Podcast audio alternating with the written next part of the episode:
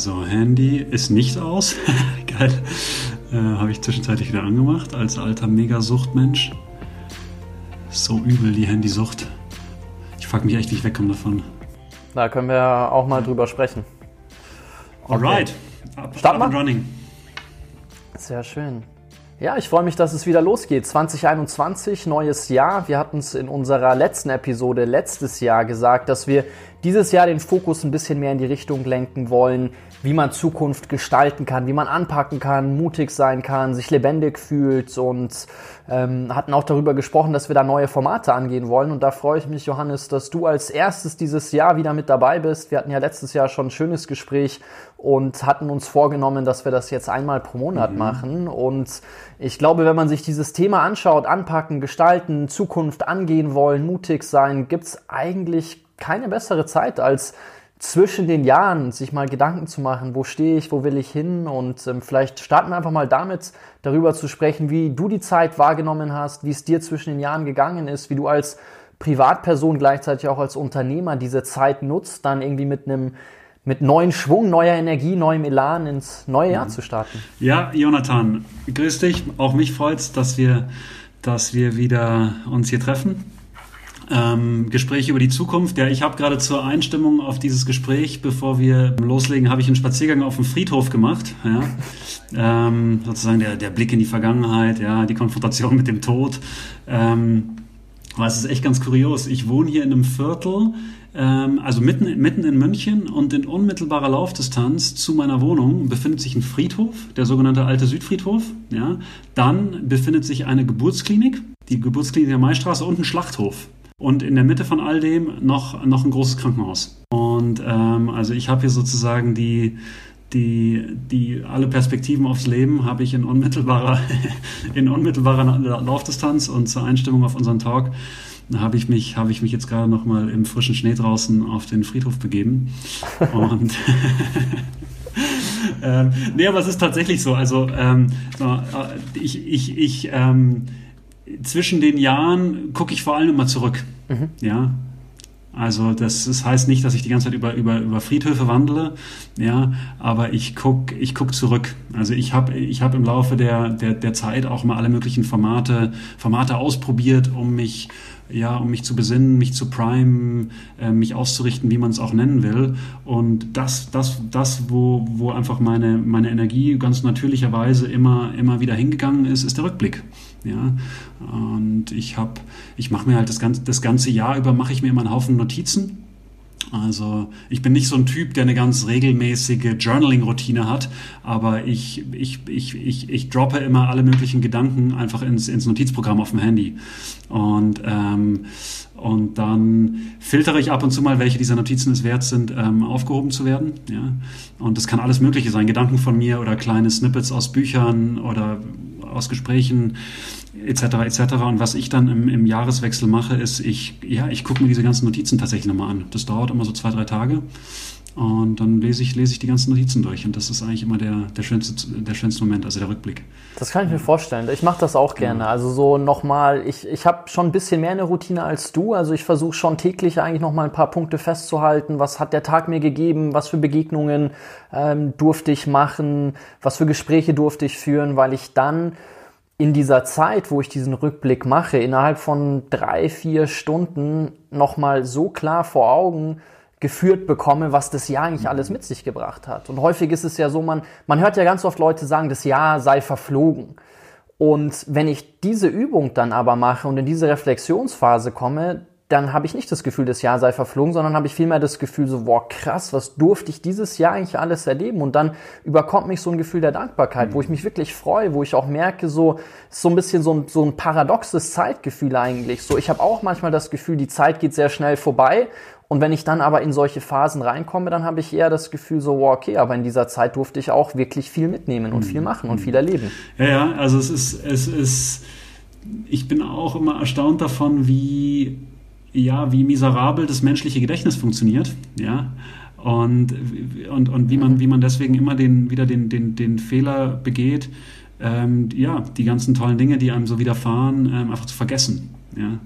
Und wenn man, wenn man dann eben so ein bisschen Dokumentation hat in irgendeiner Form, sei es Fotos, sei es Notizen, sei es einfach der, der, der Kalender, der vielleicht ein bisschen gepflegt ist oder so, und dann geht man durch, ähm, ja, erstmal gehst du ran an die, an die Übung und denkst du, ja, ist halt wieder ein Jahr vorbei, mein Gott, ich habe so in meinem Trott dahin gemacht. Und wenn du dann aber mal wirklich guckst, sozusagen, was jenseits deines fehlerhaften Gedächtnisses ja, eigentlich da noch an Dokumentation ist, dann wow, tut sich dann Universum auf. Und ähm, genau, und mhm.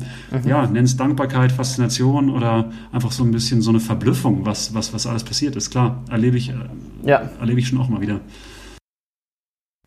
Und wie war das jetzt dieses Jahr für dich? Also was waren so ein paar Punkte, wo du sagst, ähm, das waren so Aha-Momente in deinen zwei, drei, vier Tagen ähm, Rückblick? Was, was hat dich erstaunt? Was waren auch vielleicht Lehren? Ich meine, das ist ja jetzt, das letzte Jahr war ja dann doch nochmal vermutlich anders als alle anderen Jahre davor. Ich meine, kein Jahr ist, ist, ist gleich, aber auch der Start in dieses Jahr ist ja doch nochmal ein ganz anderer. Irgendwie sind wir ein bisschen, ich sag mal, mit diesem ja, mein, mein Motto so für das Jahr ist vielleicht auch, auch so ein wenig mutig ins Ungewisse gehen, weil so jetzt wurde der Lockdown wieder verlängert, Maßnahmen vielleicht noch mal ein bisschen strenger gemacht und ähm, es ist, es ist eine andere Stimmung, habe ich das Gefühl, wobei ich trotzdem eigentlich immer dieser, dieses schöne Gedanke von, von Hesse, dass jedem Anfang ein neuer Zauber inne wohnt, das verspüre ich jedes Jahr, muss ich sagen. Also für mich haben die ersten Tage des Jahres wirklich so was mhm. Magisches obwohl es dieses Jahr mhm. anders ist. Mhm. Ja, also was der Aha-Moment. Also ist, wenn man, wenn man über diese, diese, diese, diesen Jahreswechsel spricht und diese Routinen spricht, dann ähm, geht es ja auch immer darum, eine Ausrichtung zu finden für sich selbst. Mhm. Ja, und dann kannst du ja in jedem Buch über Persönlichkeitsentwicklung und und, und, und so weiter kannst du, kannst du lesen, oh, du musst dir Ziele setzen. Ja? Ganz wichtig, ähm, um dich zu entwickeln als Mensch oder als Firma oder als Familie. Ja, man braucht Ziele. Man muss irgendwie wissen, worauf man, worauf man sein Denken und seine Handlung und seine Energie ausrichten soll. So. Und, ähm, und jetzt, wenn, wenn ich zurückblicke auf das vergangene Jahr, ähm, ja, muss ich natürlich feststellen, dass eine ganze Reihe von meinen Zielen natürlich total über den Haufen geworfen worden sind weil ja, sich die, die äußeren Umstände so massiv, ähm, massiv verändert haben. Ja? Also externe Faktoren haben sozusagen meine, meine Zielerreichung da eingetrübt oder ja eigentlich un unmöglich gemacht. Aber eben der Haareffekt, ich habe trotzdem ähm, das Gefühl gehabt, dass ich total im Einklang mit meinen Vorstellungen vom Leben gelebt habe. Ja? Mhm. Und und, und, und, und was, ist, was ist sozusagen das, was ich daraus ziehe? Und das ist etwas, über was ich schon, schon länger nachdenke oder was man ja auch in, in verschiedener, verschiedener Literatur immer wieder findet. Das ist diese Frage, hey, sollst du dein Leben wirklich nach, sag ich mal, konkreten Zielen ausrichten, die du erreichen kannst? Oder sollst du dein Leben lieber ausrichten nach, sag ich mal, eher so systemischen Zielen? Ja, also wie lebst du deine Tage? Mit was für Menschen willst du dich abgeben? Ja, was, was ist dir wichtig im Leben? Ähm, Du, du, du, verstehst, was ich meine. Mir fehlen, ich verstehe, mir fehlen was du meinst, ja. Mir, mir fehlen gerade ein bisschen die Worte, genau. Und ich habe dieses Jahr meine ganz konkreten Erreichungsziele, die habe ich dieses Jahr alle nicht erreicht. Ja? Aber ich habe das Gefühl, aber, aber trotzdem habe ich das Gefühl, ich habe mein Leben total so gelebt, wie ich es mir eigentlich vorstelle. Weil eben dieses Betriebssystem, nenne ich es jetzt mal, irgendwie gepasst hat, was ich in mir getragen habe. Mhm. So, und das, da habe ich für mich dann festgestellt, hey, vielleicht ist es viel besser, ein sauberes Betriebssystem zu haben, was heißt ein sauberes, aber ein Betriebssystem zu haben, an dem, an, an dem man arbeitet und das man entwickelt, ähm, statt diese ganz konkreten Dinge, die man dann mit dem Betriebssystem erreichen möchte. Ja. ja. So, und das war, glaube ich, nochmal so ein, so ein Aha-Effekt, den ich, ja, den ich vielleicht jetzt auch in dem Gespräch gerade verstehe. Ja. Und was sind dann so die Schlüsse, die du daraus für dich ziehst? Weil ich meine, ich nutze die Zeit zwischen den Jahren auch unheimlich gerne für einen Rückblick, aber stelle mir dann die Frage, also ich mache dann darauf aufbauend auch einen Ausblick. Und ähm, jetzt muss ich sagen, die Erfahrung des letzten Jahres, also ich bin da ziemlich bei dir, so die ganz konkreten Ziele, die ich mir gesetzt habe letztes Jahr, habe ich die meisten auch nicht erreicht. Deswegen bin ich dieses Jahr, was diese konkreten Ziele angeht, sage ich mal, ein bisschen vorsichtiger, was den Weitblick angeht. Also, dass ich sage, okay, der Schluss für mich jetzt dieses Jahr ist, ich will natürlich trotzdem gewisse Ziele für mich selber äh, stecken, vor allen Dingen bei denen, wo ich weiß, die liegen in meiner Hand. Also sagen wir körperliche Geschichten. Ähm, was für ein Mensch will ja. ich sein? Mit wem will ich mich umgeben? Wie will ich ähm, Qualität in Gespräche bringen? All solche Themen, all die Punkte, wo ich sage, die liegen in meiner mhm. Hand. Da bin ich nicht bereit, irgendwie groß Kompromisse einzugehen. Bei den Dingen, wo ich sage, okay, da spielen externe Faktoren einfach eine immense Rolle, da schaue ich nicht mehr so weit. Natürlich gebe ich eine Richtung vor und spreche das mit dem Team ab und, und äh, mache das auch in, in meiner eigenen Introspektive und Reflexion. Aber da bin ich ein bisschen vorsichtiger. Was hast du da für Schlüsse für dich gezogen? Also ist es, dass du sagst, irgendwie mehr diese systemischen Ziele äh, stärker mhm. auszurichten und eigentlich weniger bis gar keine ganz konkreten Ziele oder, oder was, was, was heißt ja, das dann ja. für dich?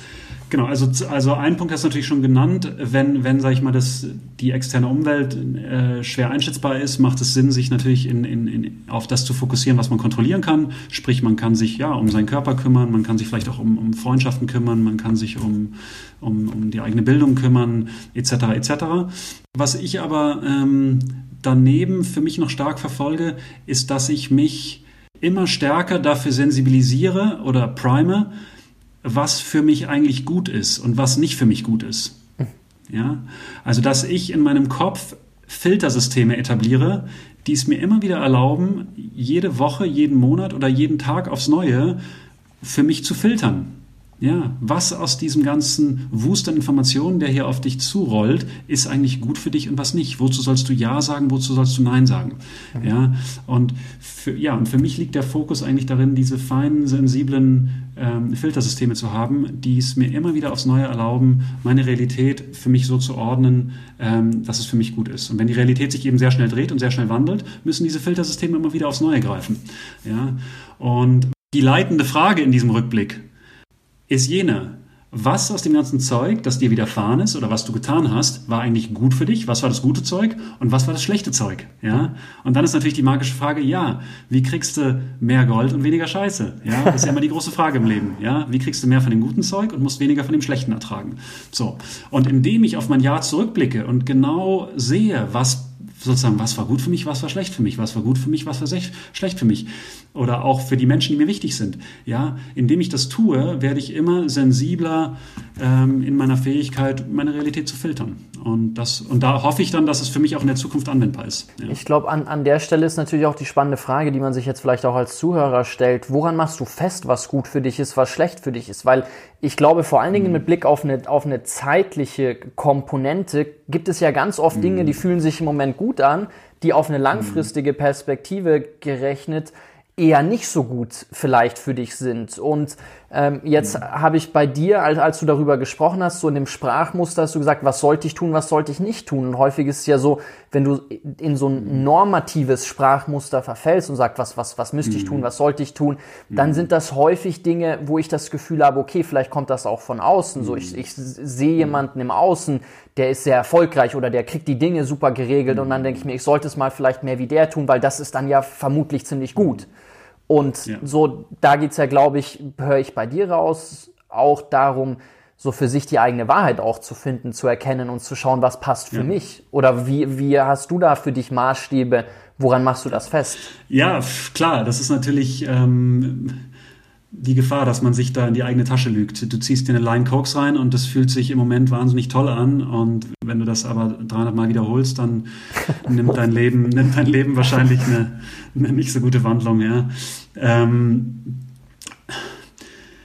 also in, in der Frage, was wirklich, wirklich gut für mich ist und auch in der Unterscheidung zwischen dem, was ja, allgemein akzeptierte Wahrheit ist, Common Wisdom, darüber, was für Menschen eben gut ist und so weiter und was man tun sollte, versus was ist wirklich gut für mich.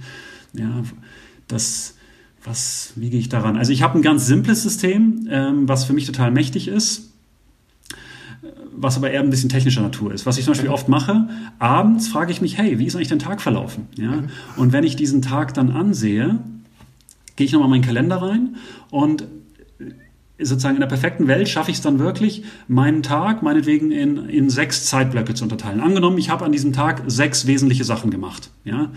Dann tauchen in meinem Kalender sechs Zeitblöcke auf und das ist vielleicht einmal irgendwie laufen gehen, einmal Mittagessen mit einem Geschäftspartner, ähm, ein äh, längeres Coaching-Gespräch und mich, mich, noch, mich noch um Finanzierungsthemen kümmern oder so. Ja? Angenommen, das sind die vier wesentlichen Themen dann setze ich diese Themen auch retrospektiv nochmal in den Kalender und setze vor jeden Titel des jeweiligen Items im Kalender ein Buchstabenkürzel. Mhm. Ja? Und ich habe folgende Buchstaben. Ich habe Y für das war gut. Mhm. YY, sehr gut, und YYY, das war der Hammer. Ja, da, da hatte ich richtig gute Energie. Ja, das ist eigentlich mein Hauptkriterium. Habe ich gute Energie dabei gespürt. Und Q ist sozusagen, das war schlecht und wieder eins, zwei, drei. Also dreimal Q ist richtig beschissen. Ja? Das heißt zum Beispiel, wenn ich mich jetzt nach unserem Gespräch hier frage, oh mein Gott, was, was für eine Scheiße, wer gibt, wer gibt mir diese zwei Stunden meines Lebens zurück, dann werde ich ähm, das eintragen, Gespräch mit Jonathan, ähm, dreimal Q. Ja?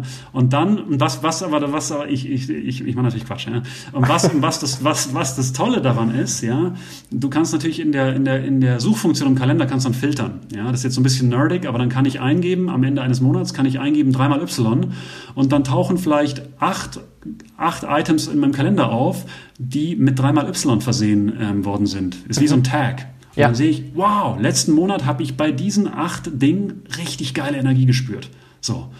Und dann, klar, muss ich mir natürlich die Frage stellen, okay, habe ich mir einfach eine Line, sozusagen eine Line Cokes reingezogen, das hat sich im Moment toll angefühlt, da muss ich halt irgendwie ehrlich zu mir sein mhm. ähm, und mich, mich prüfen, ob das irgendein kurzfristiges, dämliches Pleasure war oder wirklich, wirklich was, ein gutes Thema.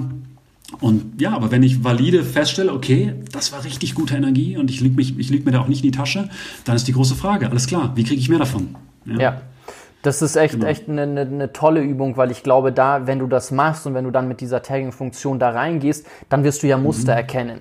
Und ja. ganz häufig stellen sich ja Leute die Frage, und die Frage kriege ich auch häufig gestellt, so, wie kann ich eigentlich für mich erkennen, was ich will, was ich anpacken möchte, was mhm. mir wirklich Freude bereitet, was ich für mich als gut erachte. Und es gibt so diesen schönen Gedanken, start with what you know and let it grow. Also, dass ich einfach mhm. mal ansetze und für mich feststelle, ich meine, ich muss ja nicht ja. gleich einen riesen Purpose, der die ganze Welt verändert, für mich festlegen und der muss mir dann auch noch unheimlich viel Spaß machen, sondern es kann ja wirklich sein, dass ich Energie daraus ziehe, dass ich ähm, ein, gutes Gespräch mit jemandem führen durfte, dass ich eine Runde Yoga ja. gemacht habe, dass ich ja. ähm, für ein Projekt einen Plan aufstellen durfte und den Plan meinen Freunden, Bekannten, Partnern, wem auch immer vorstellen durfte und merke, wenn ich da in dieses kreative Gestaltertum komme, dann macht es was mit mir und dann habe ich das Gefühl, da bin ich in mhm. meiner Kraft und erkenne da irgendwie Muster und merke, okay, mhm. wenn ich in der Natur bin, mich bewege, wenn ich ähm, dann äh, die Möglichkeit habe, in Austausch zu kommen und einen mhm. kreativen Prozess einzutauchen, dann sind das in den meisten Fällen die Dinge, die bei mir dann 3Y, da kann man ja Kürzel aussuchen, wie, wie, wie man lustig ist,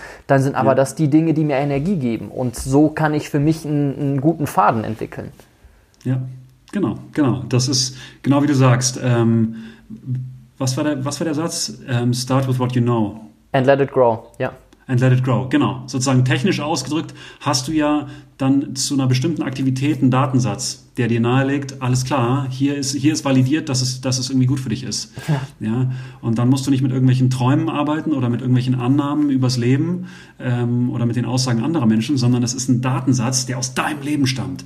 Und da hast du sozusagen ganz jetzt sozusagen minimales Risiko auch. Da weißt du, wenn du da weiterhin deine Energie rein investierst, dass, dass wahrscheinlich was zurückkommen wird. Ja? Mhm. Und so, und das ist ja auch, wenn man jetzt die, die Analogie zieht zum, zum Aufbau von Firmen, das ist auch die, die risikoärmste Art und Weise, ähm, Firmen aufzubauen, indem du, indem du nicht, ähm, indem du nicht eine, eine, eine ganz im, im völligen Vakuum eine Vision an die Wand wirfst, sondern indem du ganz konkret beobachtest, was funktioniert eigentlich schon, was ja. funktioniert und wie kann, wie kann ich das extrapolieren, wie kann ich darauf aufbauen. Immer wieder ganz aufmerksam Daten beobachten und dich zu fragen, was davon ist gut, was davon ist schlecht und wie können wir das mhm. Gute nutzen und mehr davon bekommen. Also ja. so funktionieren auch die, so funktionieren auch ja, die, die besten und innovativsten Firmen. Ja.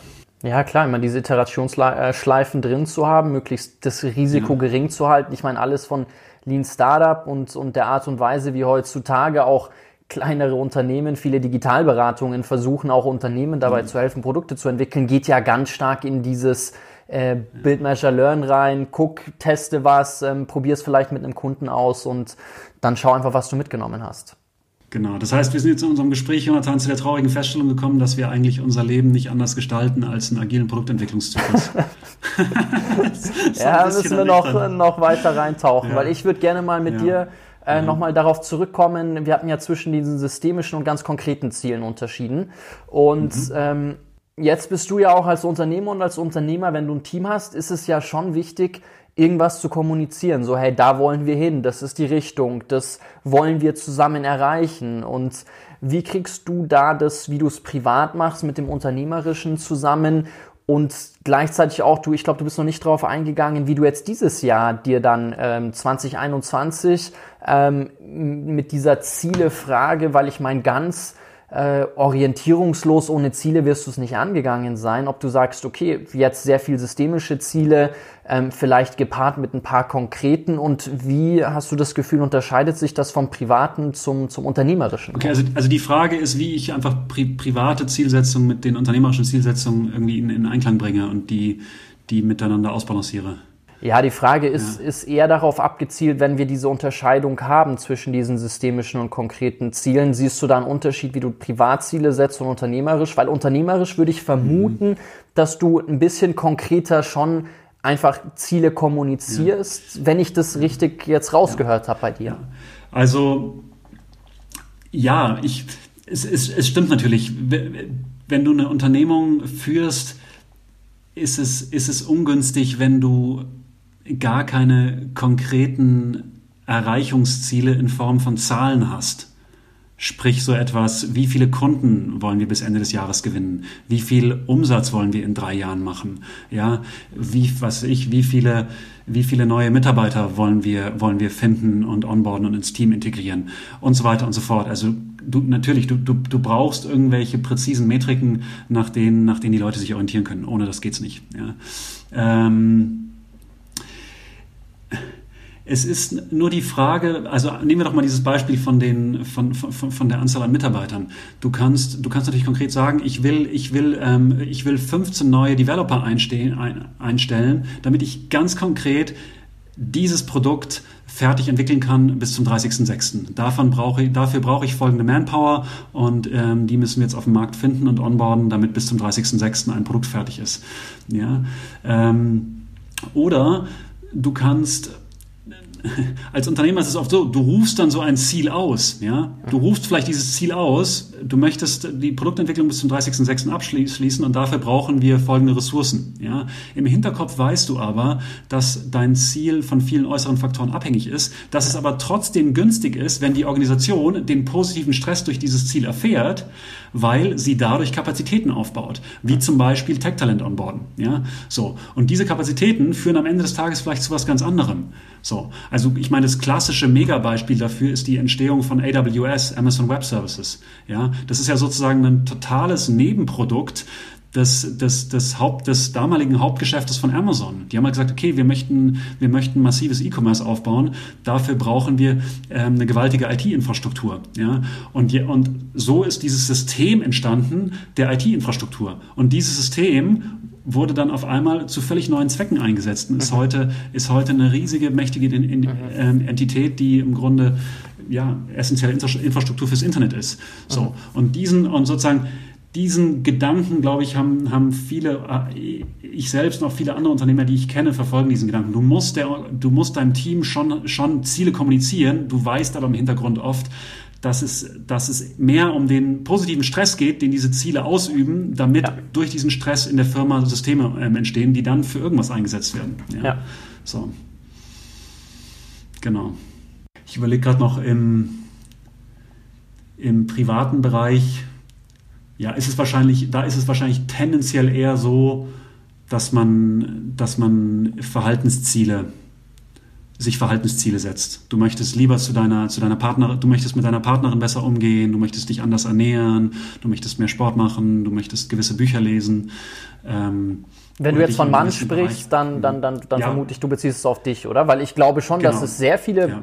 Personen im privaten Bereich gibt, die ganz konkret einfach Ziele für sich selber, ganz messbar, ganz klassisch nach diesem ja. Smart Konzept, so ein bisschen mhm. oldschool, so es muss measurable sein, es muss irgendwie ganz spezifisch sein. Ja, du hast recht, auch dank, danke für den Hinweis, dass ich Mann sage. Das ist auch was, was ich, ja, was ich tatsächlich versuche mir abzugewöhnen, mehr sozusagen von mir selbst zu sprechen. Ähm, genau, richtig. Also ich selbst versuche tendenziell mir, mir im, im privaten Bereich eher diese, diese Verhaltensziele oder systemischen Ziele zu setzen. Ja. Okay. Hast du ein paar ganz konkrete für dieses Jahr, wo du sagst, Ähm, also wenn, wenn, wenn du deinen Rückblick hast, machst du dann auch einen gewissen Ausblick und sagst dir so, okay, das hat 2020 gut geklappt, 2021 ähm, willst du da vielleicht noch in einem bestimmten Bereich ähm, ein bisschen mehr dran arbeiten oder, oder ge gewisse Dinge noch verbessern oder wie, wie, wie ist das dann für dich? Ja, also zum Beispiel ein ganz, ich, ein, ein ganz, ganz konkretes Ziel, was ich, was ich habe, ähm, ist, ich möchte meinen Core stärken. Das ist also meinen körperlichen Core, zu Deutsch glaube ich Rumpf. Ja. ähm, genau. Ja, aber ich bin ja, ich bin ja so ein riesiger langer Lulatsch und ähm, und da ist es besonders wichtig, dass man in der Mitte des Körpers eine gute Energie und eine gute Spannung hat. Ist für jeden Menschen wichtig, aber zumal, wenn man, wenn man so, so groß ist wie ich. Ja. Und ich habe schon auch in den letzten Jahren öfters mal Rückenschmerzen gehabt und ja, und ich bilde mir aber auch ein, dass wenn ich so wirklich die Mitte meines Körpers, mein, mein Core, wenn ich den richtig stärke, dass das, dass das nicht nur mir eine physische Stabilität gibt, sondern dass das, ja, dass das auch irgendwie ja, so eine schöne, schöne Symbolik auch für mein Leben ist, wenn du einen guten, wenn du einen guten ja. Kern hast. So. Ja, ja. genau. Das heißt, ich, ich werde, ich habe ein ganz konkretes Ziel, aber das ist, glaube ich, total systemisches Ziel, weil das kann ich jetzt nicht messen, wann das erreicht ist. So im Sinne von, ich will ein Sixpack haben oder sowas, sondern ich möchte, nee, sondern ich, ich will einfach ganz viel Aufmerksamkeit da, dazu verwenden, meinen Core zu stärken, meinen Core ähm, flexibler zu machen, aber da auch mehr, ja, auch mehr Sensibilität für, zu entwickeln für diese Region meines Körpers und dafür erhoffe ich mir dann, ja, mehr, äh, äh, physische, aber auch irgendwie psychische Lebensstabilität. Ja. Also ich muss sagen, das war von mir ein zentrales Learning aus dem letzten Jahr, dass wenn ich diesen Bereich ganz stark fokussiere, also den physischen Bereich, weil da habe ich mhm. zum größten ähm, Ausmaß das Gefühl, okay, das liegt einfach in meiner Hand. Und mhm. dass ich daraus eine enorme Kraft für alle anderen Bereiche rausziehen kann. Also ich habe mhm. das Gefühl, wenn ich mhm. da die volle Verantwortung übernehme und mich darauf konzentriere und einfach schaue, was kann ich wirklich beeinflussen und wo habe ich die Züge komplett in der eigenen Hand. Das hat mir enorm viel Kraft gegeben. Ich habe da ein, cooles Buch von dem Jesse Itzler zugelesen, weil ich war letztes Jahr auf, also vorletztes Jahr 2019, Ende 2019, bei ihm auf so ein Camp und ich finde ihn so einen ganz inspirierenden Unternehmer, weil er hat dieses Buch Living with the Seal geschrieben, da ist David Goggins irgendwie zu ihm nach Hause gekommen und da war ich bei ihm auf so einem Camp und er bringt halt dieses Endurance, also dieses ausdauernde physisch und gleichzeitig aber dann gleichzeitig ein, ein Top-Unternehmer mit einer ganz tollen Energie zu sein zusammen. Und dann dachte ich mir, den muss ich irgendwie mal treffen. Und dann haben wir da so eine Endurance-Challenge zusammen gemacht und ähm, dann und darüber... Hilf mir, noch mal, hilf mir noch mal kurz weiter, wie heißt der Typ? Jesse Itzler. Jesse Itzler, okay. Ja, sagt mir noch gar nichts. Ja, das ist ein abgefahrener Typ. Aha. Also der ist wirklich, ähm, ja, der ist, äh, seine Frau ähm, hat Spanx gegründet, die hat auch jetzt eine Masterclass gemacht, die sind, die haben vier Kids und wenn ich mir deren Leben von außen betrachtet anschaue, dann finde ich irgendwie, das wirkt im Balance. So, die haben eine coole Beziehung, die haben eine coole Family. Ähm, so, wenn ich mir die Lebensbereiche anschaue, wenn ich zum Beispiel Ziele setze, ich schaue ganz gerne auf unterschiedliche Lebensbereiche und bei ihm schaue ich und sehe, okay, businessmäßig Haken dran, das läuft, der hat coole Unternehmen, der hat coole Partner, das mhm. scheint Spaß zu machen, Finanzen stehen, der hat eine Top-Beziehung, der hat eine coole Family und der ist physisch einfach richtig, richtig gut beieinander. Ist über 50, läuft seine Marathons, läuft irgendwie Last Man Standing Runs, macht 100 Meiler, solche Geschichten. Geschichten. Und wie gesagt, dann dachte ich irgendwie, okay, krass, mit dem muss ich mal irgendwie in Austausch kommen. Und ich hoffe, dass wir dieses Jahr einen Podcast machen. Das war eigentlich schon für mhm. letztes Jahr angedacht. Und auf jeden Fall, er hat halt auch, oder wir haben dann darüber gesprochen, dass diese so Physical Mastery, wenn du es hinbekommst, deinen Körper zu stärken, und das war eben in dieser Erfahrung Living with a Seal, wo er gesagt hat, da war David Goggins, dieser Navy Seal, 30 Tage bei ihm zu Hause, und die haben so ein abgefahrenes Navy-Programm gemacht, was eigentlich völlig mhm. durchgeknallt ist. Also du schmeißt dich weg, mhm. wenn du dieses Buch liest. Und er hat aber gesagt, er war robuster und stärker und hatte besseren Business-Erfolg als je zuvor, mhm. weil er diese krasse Kraft von innen heraus entwickelt hat. Und das ist eben eine Komponente, wo ich gemerkt habe, okay, wenn ich schaue, wenn ich diesen Bereich stärke, so wie du es jetzt gesagt hast mit dem Rumpf, wenn ich auf, auf diesen physischen Bereich gehe, dann hilft mir das in vielen anderen Bereichen. Und so ist es, ich weiß nicht, wie dir das geht, aber wenn ich mir Ziele anschaue, dann, wie gesagt, breche ich das ganz gerne eigentlich in Lebensbereiche runter, schaue, wo stehe ich physisch. Ich merke zum Beispiel, und da hat mir das extrem geholfen, wenn ich mhm. durch sehr anstrengende, stressige Phasen gehe und das Gefühl habe, ich gehe aufs mhm. Zahnfleisch und dann aber merke, ich bin physisch irgendwie sehr ausgelastet. Ich habe mich gut ernährt, ich habe gut geschlafen, ich habe viel, viel Sport mhm. gemacht das mhm. gibt mir eine enorme Kraft. Da habe ich viel mehr Ausdauer, da bin ich viel resistenter, auch, auch gegen Stress, gegen, gegen Einflüsse von außen, die mich sonst sehr belasten würden. Und dann gehe ich so irgendwie in, in, in die unterschiedlichen Bereiche und schaue, wo stehe ich, ähm, wie hat es in dem Jahr geklappt. Und dann muss ich letztes Jahr mir klar eingestehen, so physisch war vermutlich einer der besseren Bereiche und dagegen war halt Wirtschaft, Finanzen, pff, ja, jetzt kein rosiges Jahr letztes Jahr und dann kann ich auf dieses ja. Jahr schauen und gucke, okay, was kann ich da vielleicht anders machen, was kann ich besser machen, was, was, was liegt in meinem Wirkradius, was kann ich selber in die Hand Total. nehmen. Ja, ist ja auch ein Thema, was wir im, im letzten Gespräch schon, schon angeschnitten haben, dass du, ähm, ja, dass du die, deine Energie zwischen den verschiedenen Lebensbereichen natürlich auch transferieren kannst. Und wenn mhm. du oder wir haben ja auch darüber gesprochen, was, was, was, was Reichtum ist und in, sozusagen was für Arten von Vermögen es gibt. Und, ja. und, und klar, und physisches Vermögen ist, ist, ist, ist, sage ich, ja, ist die Grundlage für jedes, für, für jede andere Art von Vermögen. Ja. Mhm. Und ähm, mir, mir fällt auch gerade auf, ist eigentlich ein schönes Wort, Vermögen. Ja. Mhm.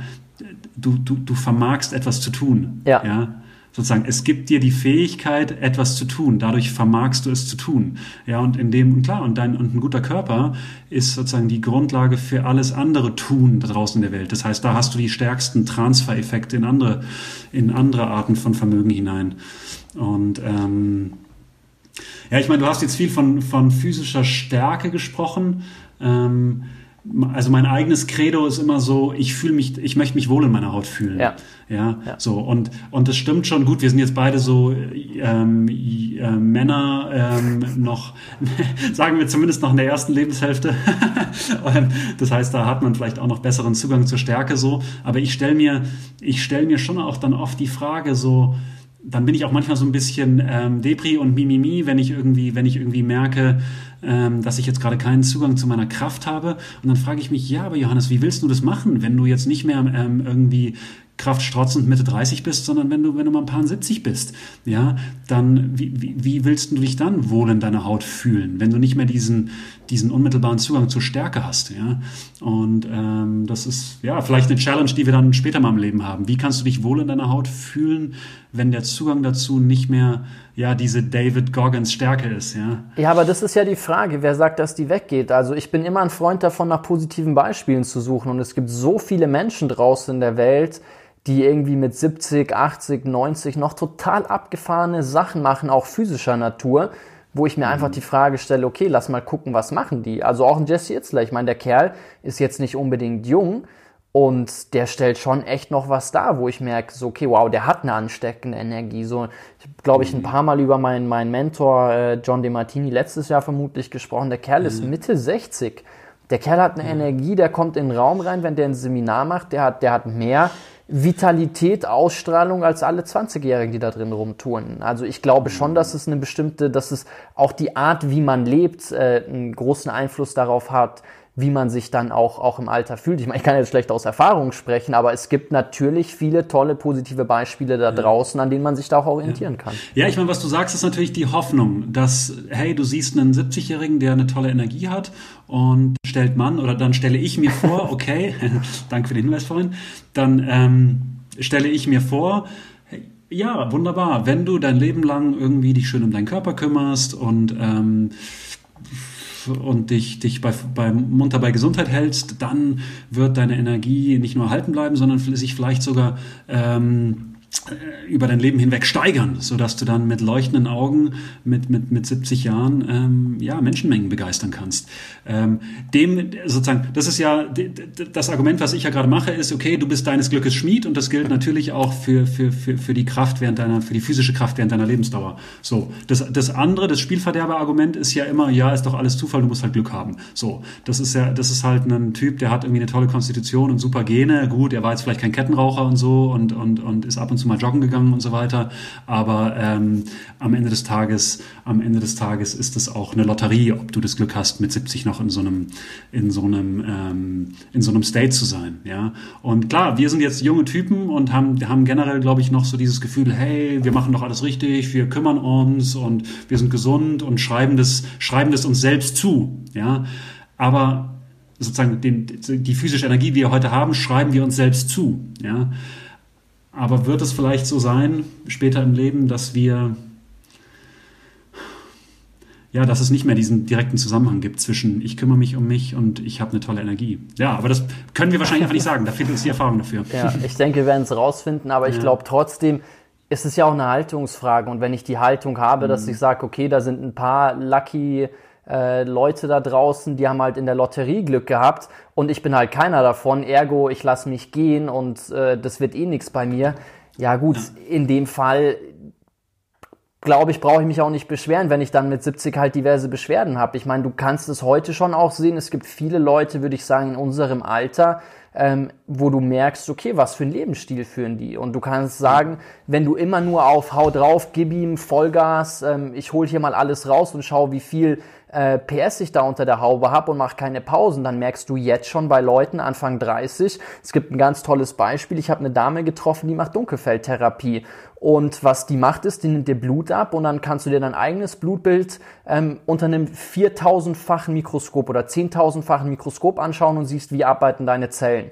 Und die Frau hat zu mir gesagt, und das fand ich sehr erschreckend, die sagt, dass die meisten Menschen, die sie jetzt trifft mit Anfang 20, ein Blutbild mhm. haben, was vor 20 Jahren noch die Menschen mit 40, 50 Jahren haben, weil die Art und Weise, wie wir heute leben, dazu führt, dass eigentlich die meisten, also wirklich fast ausnahmslos die meisten jungen Menschen, die zu ihr kommen, schon angehende Burnout-Symptome mit sich bringen, weil die Art, wie wir mhm. leben, viel, viel schnelllebiger ist, wir weniger auf uns mhm. achten, wir viel mehr mit Screens verbringen, wir weniger in der Natur sind, weniger in Resonanz mit uns selber gehen und das mhm. macht einen riesen Unterschied. Von daher glaube ich, braucht man das eigentlich gar nicht so sehr aufs Alter beziehen und sagen in 40, 50 mhm. Jahren, sondern wenn wir nicht heute schon auf uns achten, glaube ich, dann werden wir schon die Quittung mit, mit 20, 30, spätestens 40 bekommen. Weil wir mhm. leben viel, viel schnelllebiger. Wir haben eine ganz, ganz andere Art zu leben, wie das vermutlich noch vor 20, 30 Jahren war. Stimmt, ist eigentlich, eigentlich jetzt ein spannender Moment auch in der, sag ich mal, in der Medizingeschichte wann treten wirklich die Langzeitfolgen von diesem Informationsturbo ähm, auf, der ja erst, sage ich mal, so wirklich, wirklich Fahrt aufgenommen hat vor 10, 15 Jahren? Mhm. Also, ja, also, da vielleicht noch ein mhm. Beispiel. Wir hatten ja letztes Jahr die Neurowissenschaftlerin, äh, die Dr. Vivian Ming, bei uns hier auch im Podcast und ich habe auch ein sehr ausführliches, langes Gespräch mal mit ihr und dem Dr. Adam Geselli dazu geführt. Der leitet das Neuroinstitut mhm. an der Uni San Francisco. Und die haben beide gesagt, dass wenn wir nichts an der Art und Weise, wie wir heute äh, leben, ändern und wenn wir nach wie vor irgendwie diesem Glauben oder der Hoffnung verfallen, dass wir sagen, die Technologie und der technologische Fortschritt, der wird schon alle Probleme lösen. So, wir werden mhm. im Biotech-Bereich ganz tolle Lösungen finden und dann werden wir alle unsterblich und der Körper kann mhm. ja dann mit Nanobots und was auch immer äh, immer wieder er erneut werden. Also gibt's ja Lifespan und äh, ganz, ganz viele Bücher, wo es darum geht, wie man die, die Lebensdauer verlängern kann. Und was die beiden gesagt haben, ist, dass wenn wir so weitermachen, wie, wie wir jetzt leben und wenn nicht irgendein Wunder von außen kommt, dann werden wir in den nächsten 20, 30 Jahren eine Welle an Mentalkrankheiten haben, wie wir es uns nicht annähernd vorstellen können, weil so die Technologie, die entwickelt sich in einem exponentiellen Tempo weiter. Die Innovationsgeschwindigkeit nimmt zunehmend zu. Also wir können über Moore's Law und solche Themen sprechen unsere Physiologie, unsere Psychologie, die kriegt dieses Tempo nicht, nicht einfach mal von heute auf morgen mit auf die Kette. Und die Konsequenzen, glaube ich, werden wir auf körperlicher und mentaler Ebene merken, wenn wir keine mhm. ganz klaren Coping-Mechanismen entwickeln, wie wir damit zurechtkommen wollen. Mhm, wir werden alle Zombies, so viel steht fest. ich will jetzt kein düsteres äh, Zukunftsszenario ja, ja. machen, aber ich will schon ja. so ein bisschen an eine Eigenverantwortung appellieren. Ich meine, wir hatten im, äh, jetzt vor, vor, vor einer Stunde, als ich mal hier meine technischen Probleme hatten, darüber gesprochen, so das Thema Handysucht. Und mhm. es ist verrückt, wie man sich selber, selbst wenn man das Gefühl hat, man hat einen bewussten Umgang damit, eingestehen muss, ja gut, man schaut halt trotzdem 20, 30, 40, 50 Mal am Tag drauf. Also bei, bei jedem iPhone kannst du ja gucken, wie sieht dein Verhalten mit Technologie aus, wie viel Screentime hast du. Wenn ich da mit Kunden drüber spreche zum Beispiel und sag, schaut da mal rein, dann trauen sich viele Leute das gar nicht zu sagen, weil die sieben Stunden plus stellenweise Screentime haben. Das sind erwachsene Leute, die Kinder haben. Also und deswegen so dieser Appell an die Eigenverantwortung, was das Körperliche, was das Mentale angeht, da habe ich schon relativ viel in der Hand und muss mir die Frage stellen, wie will ich mein Leben anpacken, wie will ich es gestalten? Ja, genau, aber Stichwort Eigenverantwortung im, im Kontext Technologienutzung, das ist halt das ist halt ein, ein, ein schwieriger Diskurs, ja. Weil das, wenn du in diesen Screen hineinglotzt, in den Screen deines iPhones, dir gegenüber auf der anderen Seite dieses Screens sind 100.000 hochintelligente Tech-Ingenieure, die ihre ganze Energie darauf setzen, deine Time spent on Screen, deine ja. Screen Time zu erhöhen. Ja? ja? Und, und, und du, du als kleiner und noch so eigenverantwortlicher Mensch kämpfst einen Kampf gegen 100.000 hochintelligente Tech-Ingenieure.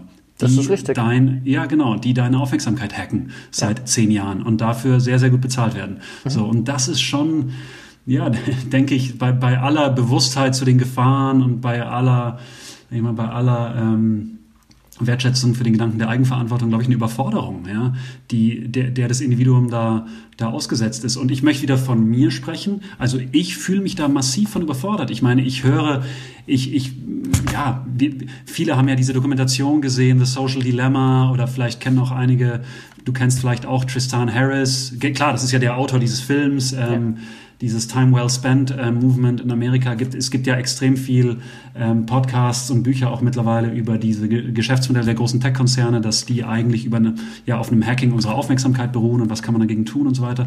Und das heißt, ich zum Beispiel, ich habe ein hohes Bewusstsein für diese Themen und viele meiner, viele meiner ähm, Freunde und Kollegen haben ein hohes Bewusstsein dafür. Auch viele Unternehmer, die wissen auch, wie die Produktivität in ihren Teams massiv leidet, weil die Leute in diesen, in diesen ähm, Suchtmustern drin sind.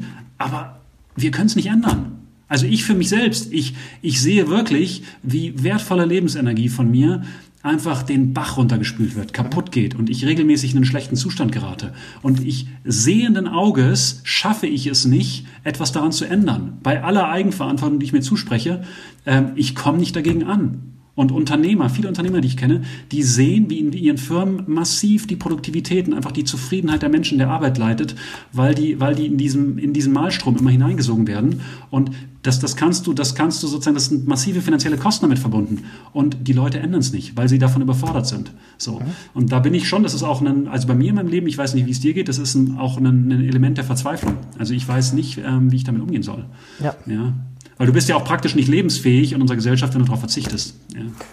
Das ist ein ganz zentraler Punkt. Du hattest gesagt, es ist ein schwieriger Diskurs, das ist richtig, aber es ist ein mhm. ganz zentraler, ganz wichtiger Diskurs, der viel mehr Aufmerksamkeit bekommen müsste. Deswegen bin ich auch sehr froh darüber, dass Unternehmen wie Netflix dann solche Dokus wie das Social Dilemma machen, weil es da auch sehr viel Aufklärungsarbeit äh, braucht. Ich glaube gleichzeitig aber auch, dass so wie ein, wie, ein, wie ein Manfred Spitzer dann von einer digitalen Demenz spricht und sagt, wir sollten das alles mhm. wieder abschaffen. Das ist ja, mhm. also das ist auch an der Realität vorbei, weil die Technologie ist da, die wird weiterentwickelt und wir müssen für mhm. uns, da finde ich zum Beispiel einen Cal Newport-Ansatz, der in digitaler Minimalismus darüber spricht, wie wir es mhm. hinbekommen können und was für radikale Entscheidungen wir auch treffen müssen. Weil er sagt, wenn wir jetzt anfangen mit, okay, und dann mache ich ähm, Screen-Reduzierung und lege 20 Minuten, bevor ich schlafen gehe, weil ich vielleicht gelernt habe, dass ich dann besser schlafe und die ersten 20 Minuten, nachdem ich aufstehe, schaue ich nicht auf mein Handy. Und mhm. ähm, glaube, dass es dann besser wird. So, nee, also man muss für sich selber wirklich schauen, wenn du sagst, du bist verzweifelt, mit welchen Spielregeln arbeitest du. So, wenn du sagst, mhm. okay, und du kannst ja mal auch da wieder so start with what you know, let it grow, start klein. Äh, start, start klein. Und, und ähm, lass vielleicht dein Handy einfach mal beim Essen weg. Und wenn du beim Essen bist, hast du keine Screen Time. Oder Samstag kategorisch dein Handy nicht aus. Ich hatte im ganzen mhm. letzten Kalenderjahr elf von zwölf Monaten WhatsApp komplett kategorisch gelöscht, weil ich das einfach mal für mich testen wollte und ich wusste, okay, jetzt zwei Wochen alleine reichen nicht. Ich muss da radikal das kommunizieren und machen. Und ich habe es mhm. nur wieder, und weil, weil du sagst, okay, du bist dann gesellschaftlich irgendwie nicht, nicht kompatibel und, und es ist schwierig, irgendwie am gesellschaftlichen Leben mhm. teilzunehmen. Mhm.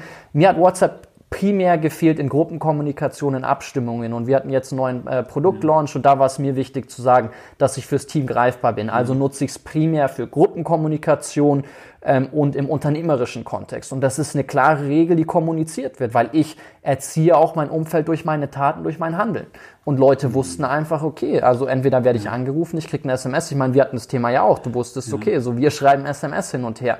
Und das ist jetzt nicht die Universallösung, aber du musst irgendwo starten und du musst dir wirklich die Frage stellen, wie willst du mit diesem Thema umgehen? Wie willst du, was ist dein Ansatz im Umgang mit Technologie, ja. mit Social Media? Ja, ich meine, wir sind hier wieder ähm, an, an, an dem Punkt Eigenverantwortung versus Opfer.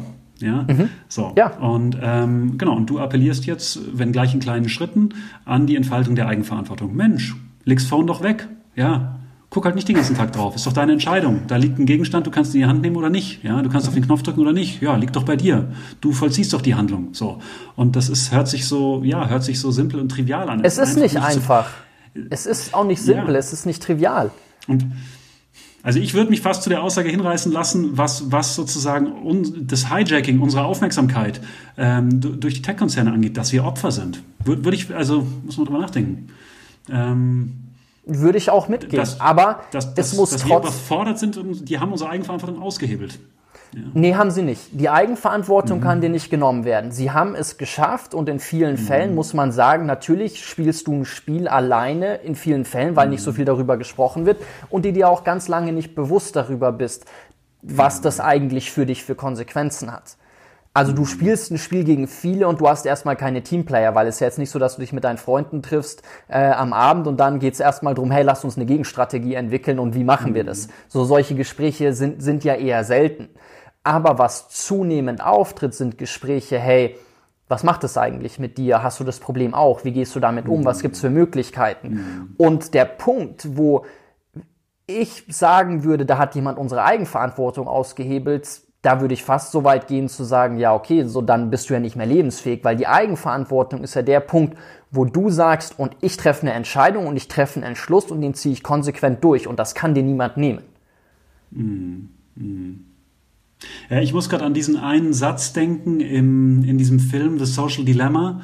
Da ähm, ist da, der Interviewpartner ist eine, ist, ist, ist eine Frau, ähm, so ein bisschen ältere Frau. Ich habe gerade ihren Namen und ihre Rolle vergessen, aber sie sagt, ähm, sie sagt zum einen, hey, es ist kein neues Phänomen, dass Firmen versuchen, Zugang zu unserer Aufmerksamkeit zu haben. Ja, das egal, ob das, ob das ähm, früher Zeitungen waren oder Fernsehstationen, die alle wollten unsere Aufmerksamkeit und Politiker wollen unsere Aufmerksamkeit oder Leute, die mit uns Geschäft machen wollen, wollen unsere Aufmerksamkeit etc. etc. Das ist das ist menschliche Natur. So, sie sagte, was aber qualitativ neu ist, dass diese Tech-Konzerne ähm, mit unserer Zukunft handeln ja, mhm. weil sie ja Daten generiert haben, die nahelegen, auf die, die, die sozusagen ähm, erlauben, eine Prognose ähm, vorzunehmen, welche Informationen bei einem Menschen welches Verhalten auslösen. Ja. Ja, und so sagen sie eben, pass mal auf, ich habe hier, ich habe die Aufmerksamkeit dieses Menschen ja, die besitze ich meinetwegen zu 35 Prozent und du kannst diese 35 Prozent kaufen. Und indem du ihm dort X oder Y zeigst, kannst du Verhalten A oder B hervorrufen. Mhm. Ja? Und das ist sozusagen der Punkt, an dem der Handel, die, die, die, der Satz war, these companies are trading in human futures. Ja? Mhm. Und das, mein Gott, wenn man jetzt dem Argument dieses Filmes folgt, ja, könnte man schon sagen, dass, dass, dass, dass man dann nicht mehr in der Eigenverantwortung ist. Ja, wenn mit deiner Zukunft auf dieser Weise gehandelt wird. Ja, aber du bist ja trotzdem noch der Herr der Lage oder, oder in, in, in vielleicht die, die, die Frau in dem Fall auch, ähm, die die Entscheidung trifft, dass du sagst, wie gehst du mit der Technologie um? Wie verhältst du dich, dass solche Prognosen getroffen werden können? Und zu welchem Ausmaß spielst du das Spiel auch mit? Wie klärst du dich auf? Wie versuchst du auch zu verstehen, wie du manipuliert wirst und musst dann manchmal darüber schmunzeln und erkennst so, mhm. ah ja, krass, hier habe ich ja bei Amazon das gesucht und deswegen wird mir das mhm. vorgeschlagen. So manchmal finde ich das schon witzig. Und dann denke mhm. ich so, ah ja, okay, krass, intelligent. Aber in dem Fall. Ich würde jetzt nie mehr anmaßen zu sagen, ich bin intelligenter, weil ich habe es gecheckt, was sie da vorhaben. Nee, du bist nicht intelligenter, aber du, du bist, du, so, du hast eine Aufmerksamkeit und, und, und, und du nimmst die ja. Dinge wahr. Und ja. also bei der Eigenverantwortung, so weit würde ich nicht mitgehen. Ich würde schon wirklich sagen, dass es eine absolut riesige Herausforderung ist und dass selbst die allermeisten sehr reflektierten Menschen, die eigentlich nicht in so ein klassisches Suchtverhalten reinfallen, sich da trotzdem in diesen Sog reinziehen lassen. Ähm, ja, aber trotzdem müssen wir darüber sprechen, ähm, okay, und was kann ich jetzt machen? Weil ich kann ja nicht einfach sagen, okay, da draußen sind die mächtigen Tech-Unternehmen und die ja. verhandeln mit meiner Zukunft. Äh, ich habe verloren. Ja. Ja. Ja, klar, einfach jetzt, jetzt den, den, den sich geschlagen geben, ist, kein, ist, ist keine Option. Ähm, ich meine, was, was du viel beschrieben hast, war jetzt zumindest der, der Aufklärungsvorgang, der, der Verständnisprozess, dass man immer besser für sich versteht, in welchen Mechanismen sich da, man sich da eigentlich wiederfindet und dann vielleicht auch drüber schmunzeln kann, weil man, weil man auch sieht, wie, wie, wie billig es eigentlich ist. So. Aber es ist halt sozusagen bei aller Reflexion und bei allem Verständnis, es ist immer noch ein, ein, ein, ein, ein Schritt zu gehen zwischen ich verstehe den Mechanismus und ich entziehe mich ihm. Mhm. Ja, oder ich verändere mich. Ja auch in der, weiß ich, in der Psychoanalyse oder sowas. Dann machst du ewig Analyse und, und, und verstehst, warum du so verkorkst bist, wie du, wie, wie du eben bist, ja. Und ähm, dann zunächst mal herzlichen Glückwunsch. Jetzt hast du jetzt hast du die Erklärung dafür, aber das heißt noch nicht, dass du dich verändert hast, ja. Mhm. So, und ähm, aber klar, ohne, ohne das Verständnis, ähm, also es ist wahrscheinlich safe to say, dass es günstig ist, für sich mal Verständnis zu erlangen, in welchen Mechanismen man sich da eigentlich wiederfindet. Und nächster Schritt, da habe ich aber noch ein Fragezeichen, ist, wie bringst du die Leute wirklich, die Leute wirklich in eine Veränderung, ähm, in eine Veränderung hinein. Und ich würde sagen, zurück zur Eigenverantwortung in der Tech-Nutzung. Ich finde es ganz spannend, so weil wir ja vorhin darüber gesprochen haben, so was ist gut für mich, was ist nicht so gut für mich. Und hier ist es eigentlich sehr klar. So wenn ich mit Leuten über das Thema spreche und sage, mach's einfach mal für einen Tag, mach bitte mal einen Tag dein Handy aus, mach's nicht an, vielleicht wird's dir am ersten Tag schwerfallen, deswegen probier's die Woche danach mhm. gleich nochmal. Aber ich habe zum Beispiel über Weihnachten jetzt gesagt, okay, vier Tage kategorisch Handy, Laptop aus, keine technologischen Geräte. Und natürlich merkst du sehr schnell, wie gut das für dich ist. So, du hast, du hast eine ganz andere Klarheit in deinen Gedanken, du fühlst dich irgendwie weniger getrieben und es tut richtig gut. Und dann kommt natürlich auch der Punkt, wo du sagst, ähm, ja, okay, aber du kannst nicht dauerhaft machen, weil du musst ja irgendwie auch in der Gesellschaft funktionieren. Und ich merke in den Bereichen, in denen ich auch selber unterwegs bin, da zählt Geschwindigkeit sehr viel und da bin ich dann eigentlich mhm. auch immer erreichbar, immer abrufbar. Wochenenden werden häufig durchgearbeitet und so. Ich spiele in dem Spiel schon auch selber mit. Aber ich mhm. merke trotzdem, es tut mir gut und merke, okay, an manchen Punkten muss ich Grenzen setzen und dann ganz mhm. klare, knallharte Entscheidungen treffen. Und das sind so Sachen wie, und da habe ich eine Eigenverantwortung, da kann ich für mich selber den Entschluss treffen, wenn ich sage, okay, wenn ich in einer Runde von Freunden bin, ich finde zum Beispiel dieses Simon Sinek-Beispiel ganz schön, er sagt, wenn er mit Freunden abends essen geht, dann nehmen die halt keine Handys mit. Oder sie nehmen nur ein Handy mit, um dann damit ein Uber zu, äh, zu rufen, um, um nach Hause zu kommen. Oder sie sagen, wer als erstes ans Handy geht, der zahlt das Essen. Und solche Regeln für sich festzulegen, und die müssen ein bisschen radikal sein, weil die Mechanismen mit gegen, äh, mit, mit denen gegen uns gespielt wird, die sind auch radikal. Die sind auch krass. Und wir müssen in dem Fall dann auch sehr klare Gegenmaßnahmen ergreifen und sagen, okay, und so ja. kämpfen wir dagegen.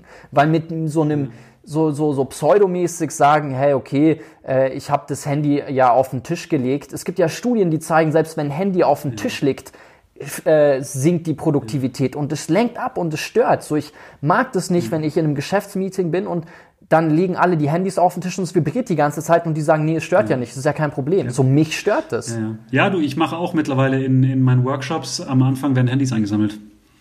Zack. Dann erstmal großes, großes, großer, großer Blick des Schre großer Blick des Schreckens so. Handys werden eingesammelt und am Ende sind alle dankbar. Immer. Ja, natürlich. Und ja. das ist eben das Schöne. Jeder merkt, wie gut ja. es tut. Und ich kann nur an jeden ja. Zuhörer appellieren, probiert das mal. Probiert mal. Vielleicht jetzt im Januar ist ja eine schöne Zeit der Neujahresvorsätze und es wird ja viel darüber gesprochen. Lockdown, die Zeit der Besinnung. Man kann auch mal ein bisschen zu sich kommen. Mhm. Macht halt den Digital Detox Saturday.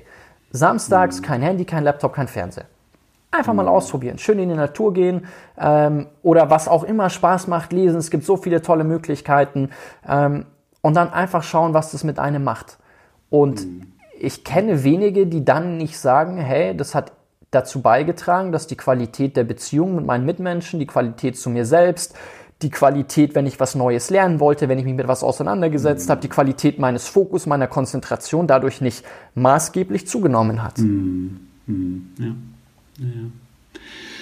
Gut, aber Jonathan, jetzt am, am Ende, sage ich mal, dieser Technologiekritik ähm, müssen wir müssen wir aber noch, nur damit es gesagt ist, natürlich einmal eine Lanze dafür brechen, dass, dass, dass Tech halt ein super Werkzeug sein kann. Na ja? klar, also wenn, keine wenn man, Frage. Wenn man, wenn man selbst die Agenda setzt. Ja, das ja. ist eben der entscheidende Punkt, wo wir uns hinführen. Es geht, es geht nicht darum, Tech nun, Technologie nun zu verbannen und irgendwie Birkenstock-Sandalen anzuziehen und ist, ja. sich, zu, sich zurückzuziehen, sondern es geht darum, geilste Technologie zu entwickeln und zu nutzen und unglaubliche Anwendungen damit möglich zu machen, aber wir setzen verdammt nochmal die Agenda. Ja, ja also das ist das, was ich vorhin meinte mit dieser digitalen Demenz. Also es ist sicherlich nicht die Lösung zu sagen, wir verbannen jetzt alle technologischen Geräte und ich bin ja auch ein Freund davon, nutze es auch, setze es ein und bin fasziniert davon, was es dadurch für Möglichkeiten gibt und ich meine, so ich, ja, das, das ist was, wo ich auch Konferenzen auf der ganzen Welt zu gerne besuche und von Leuten, die da Pioniere sind und Dinge entwickeln, mhm. total gerne lernen und fasziniert bin und ähm, wie gesagt, mhm. aber trotzdem immer natürlich mit der Frage, was bedeutet das für mich, wenn ich damit nicht achtsam umgehe? Und mhm. vielleicht so, um unser Gespräch hier auch abzurunden, ähm, wo ich ja gerade drüber gesprochen habe, so mit, mit, mit Blick auf den Fokus und die Konzentration, wo das mit reinspielt. Und wenn ich häufig abgelenkt bin, dann tue ich mich schwer, einen neuen Skill zu entwickeln. Und mhm. vielleicht können wir abschließend noch darüber sprechen, so wenn wir jetzt ins neue Jahr gehen, ich weiß nicht, gibt es Themen, wo du sagst, die würdest du gerne neu lernen, die du noch nicht so gut beherrschst oder äh, wo du merkst, so, hey, da hast du Lust, was, was, was, was Neues anzupacken, dich mit neuen Themen auseinanderzusetzen ähm, weil du bist ja schon jemand, der, sag ich mal, in, auch, auch unternehmerisch in einen Bereich reingeht, wo du jetzt nicht unbedingt die allergrößte Expertise hast, sondern fuchst du dich in ein neues ja. Thema rein. Weil ich glaube, sich ja. immer wieder mit neuen Themen auseinanderzusetzen, ist ja auch was Spannendes. Also du kannst unternehmerisch tun, du kannst es aber auch ähm, ja, auf, auf, auf Skill-Ebene, dass du sagst, du willst was, mal was ganz Neues lernen. Ähm, ja. Gibt es da was bei dir? Äh, ja, mehr als genug. Ähm, also, ich meine, das eine Thema knüpft an an das, was ich vorhin erzählt habe, ähm, als ich von der Stärkung meines Rumpfes gesprochen habe. Ja? Mhm. Ähm, also ich habe, ich war Zeit meines Lebens ziemlich, ziemlich ähm, ähm extremer Ausdauersportler. Mhm. Also ähm, ja, Laufen, Rennradfahren, extrem viel Skitouren gehen, Alpinismus etc.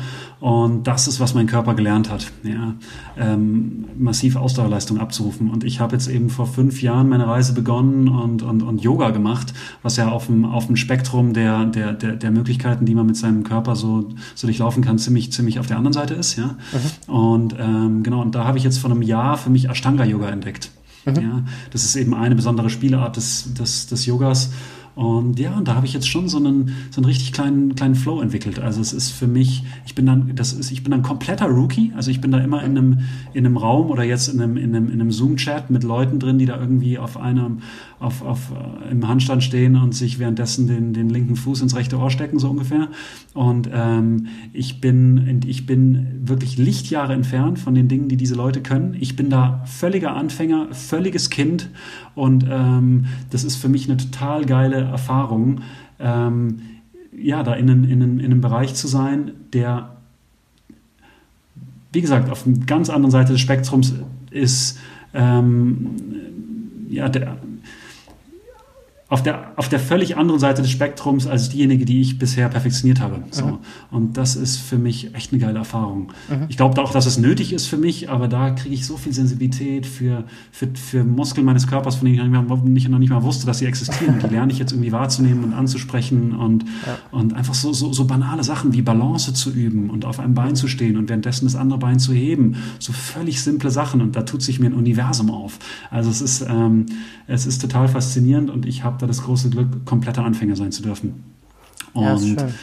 Ja, und das ist für mich zum einen Training dieses Skills und zum anderen aber ein Training darin, Anfänger zu sein. Ja.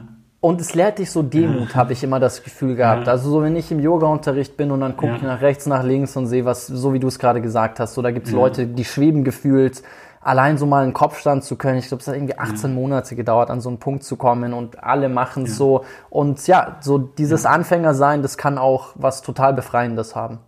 Unglaublich. Nee, und was ich auch ähm, lernen möchte dieses Jahr, ja, ich meine, wir haben letztes Mal auch schon kurz darüber gesprochen, über dieses Thema Arbeiten in der Natur. Mhm. Also ich, ich glaube eben, dass sich, dass sich zunehmend dieser Gegensatz auflösen wird zwischen den, ja, den modernen Städten, die irgendwie in die Zukunft preschen und dem rückständigen Land, was zunehmend entvölkert wird, wo nur noch ein paar alte Leute ähm, leben. Ich glaube, dass die Leute jetzt auch, ja, durch, durch, durch die zunehmende Möglichkeit des Homeoffice etc. immer mehr in die Natur gehen werden und dass eben dort in der Natur auch immer mehr ähm, Innovation auch passieren wird und die Leute dort wieder in Gemeinschaften zusammenkommen, die Leute wieder Kontakt, ähm, Kontakt zur Natur erleben und auch dort ja besser wieder ein besseres Verhältnis zu ihrem Körper kommen. Und da habe ich ja ähm, in den letzten Jahren schon ein paar kleinere Formate zu organisiert und da werde ich eben dieses Jahr gemeinsam mit anderen ähm, ja, ein, ein größeres Format im, im Piemont organisieren, auf, in einem Albergo Diffuso sozusagen. Ein, das, ist, das ist sozusagen ein altes italienisches Dorf, was, was wir dann ähm, in, der, in der Gänze zusammen circa 100 Leute be, ja, bevölkern werden und dann werden wir von dort aus ähm, ja, gemein, gemeinsam arbeiten und, und Gemeinschaft erleben. Und da bin ich, bin ich wahnsinnig gespannt, wie das funktionieren wird und wie dann so eine Gemeinschaft funktioniert. Und da hoffe ich, ja, hoffe ich sehr viel, sehr viel, ja, sehr viel zu lernen. Ja. Sehr schön. Genau. Was möchtest du lernen dieses Jahr? Ähm, ich habe mich über Weihnachten ganz zufällig mal wieder so ein bisschen intensiver mit, mit Schach auseinandergesetzt. Ich habe als Kind sehr gerne Schach gespielt. Mein Opa hat mir das beigebracht. Ich habe dann viele Turniere gespielt und ich mhm. habe mir über Weihnachten mal die Masterclass äh, von, von Gary Kasparov angeschaut und mhm. einfach so ein bisschen in seine Gedankenwelt eingetaucht, weil mich an Schach einfach fasziniert, so dass du direkt gespiegelt bekommst, so die Konsequenzen deiner Entscheidungen. Und ähm, ich Schach mhm. einfach, für mich ist Schach mehr als ein Spiel. Und mhm. ähm, ich würde es gerne wieder auch mehr auf der praktischen Ebene äh, lernen zu meistern und nicht nur auf, ich sag mal, einer, einer, einer theoretischen Ebene. Ich glaube, auch durch die ganz beliebte Netflix-Serie, die ja vor kurzem rausgekommen ist, hier Queen's Gambit, mhm. ähm, dass da gerade so ein kleiner Schachhype entsteht. Aber es ist für mich ein Thema, wo ich sage, das, das finde ich sehr faszinierend. Ähm, mhm. Würde ich gerne wieder zumindest ein bisschen besser beherrschen. Ich muss mich da nur selber zügeln, weil ich merke immer, wenn ich in den letzten Jahren in das Thema Schach reingetaucht bin, dann habe ich so einen Anspruch, dass ich dann richtig, richtig gut darin sein möchte. Und dann so Schach kann es schnell zu so einer Parallelwelt werden, wo du dann nur noch die ganze Zeit in deinem Kopf irgendwelche Züge hast. Und mhm. ähm, deswegen muss ich gucken, dass ich da ein gesundes Maß finde. Ansonsten, ich hatte letztes Jahr ein ganz tolles Gespräch mit dem deutschen Philosophen Markus Gabriel und wir haben über die Rolle von China mhm. gesprochen. Und mhm. ähm, ich möchte mich dieses Jahr mehr in das Thema China ähm, vertiefen, mhm. eintauchen, darüber lernen, mhm. vielleicht zum gewissen Ausmaß auch ein Gespür für die Sprache bekommen. Ich werde mir jetzt dieses Jahr, weil das Jahr ist schon, was Projekte angeht und was ich mir für das Jahr mhm. vorgenommen habe, ziemlich voll. Da werde ich jetzt nicht äh, mir noch zusätzlich irgendwie ähm, vornehmen, Chinesisch zu lernen, mhm. weil das ja doch ein ziemliches Projekt ist. Aber in so eine mhm. Sprache einzutauchen, eine Kultur einzutauchen, mehr über dieses Land, über ähm, die Rolle Chinas zu verstehen, das sind so zwei Themen, wo ich sage mal, abgesehen von dem klassischen Unternehmerischen, wo ich immer das mhm. Gefühl habe, noch sehr, sehr viel äh, dazulernen zu können, dazulernen zu müssen, ähm, sind das zwei weitere Themen, wo ich mir denke, okay, das äh, würde das Jahr noch reicher machen. Mhm. Ja, nicht schlecht, Jonathan. Andere, andere nehmen sich vor, einmal Game of Thrones durchzuschauen oder World of Warcraft durchzuspielen und du möchtest, du möchtest China entdecken, ja mich entdecken, weil ich werde vermutlich nicht hinkommen, aber ich will es ein bisschen verstehen, so ich, ich will es ich will's besser greifen können und ähm, ja, von daher mal gucken. Game of Thrones habe ich auch noch nicht gesehen, habe ich mir jetzt aber auch noch nicht vorgenommen.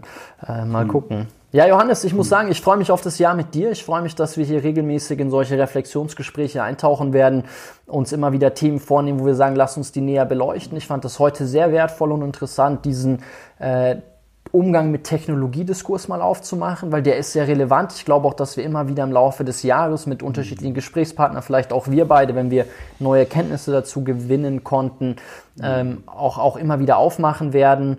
Und ähm, ja, freue mich, freu mich auf die Gespräche mit dir, freue mich aufs Jahr. Ja. Ja, Jonathan, ich freue mich auch mega. Ähm, find's, find's cool, dass wir uns hier treffen. Macht Spaß und Fortsetzung folgt. Und allen, die zugehört haben, ich hoffe, dass es euch Spaß gemacht hat. Ich hoffe, ihr seid gut ins Jahr gestartet. Ich wünsche euch ein, ein gesundes, ein erfülltes, ein erfolgreiches, sehr spannendes, buntes Jahr 2021 und freue mich, dass wir ähm, euch hier immer mal wieder begleiten dürfen. Schreibt uns gerne, wenn es Wünsche gibt, was Gesprächspartner angeht, was Themen angeht, ähm, wenn ihr irgendwelche Fragen habt und ähm, dann, ja, alles Gute für 2021 und wir hören uns nächste Woche wieder. Tschüss Leute, ciao.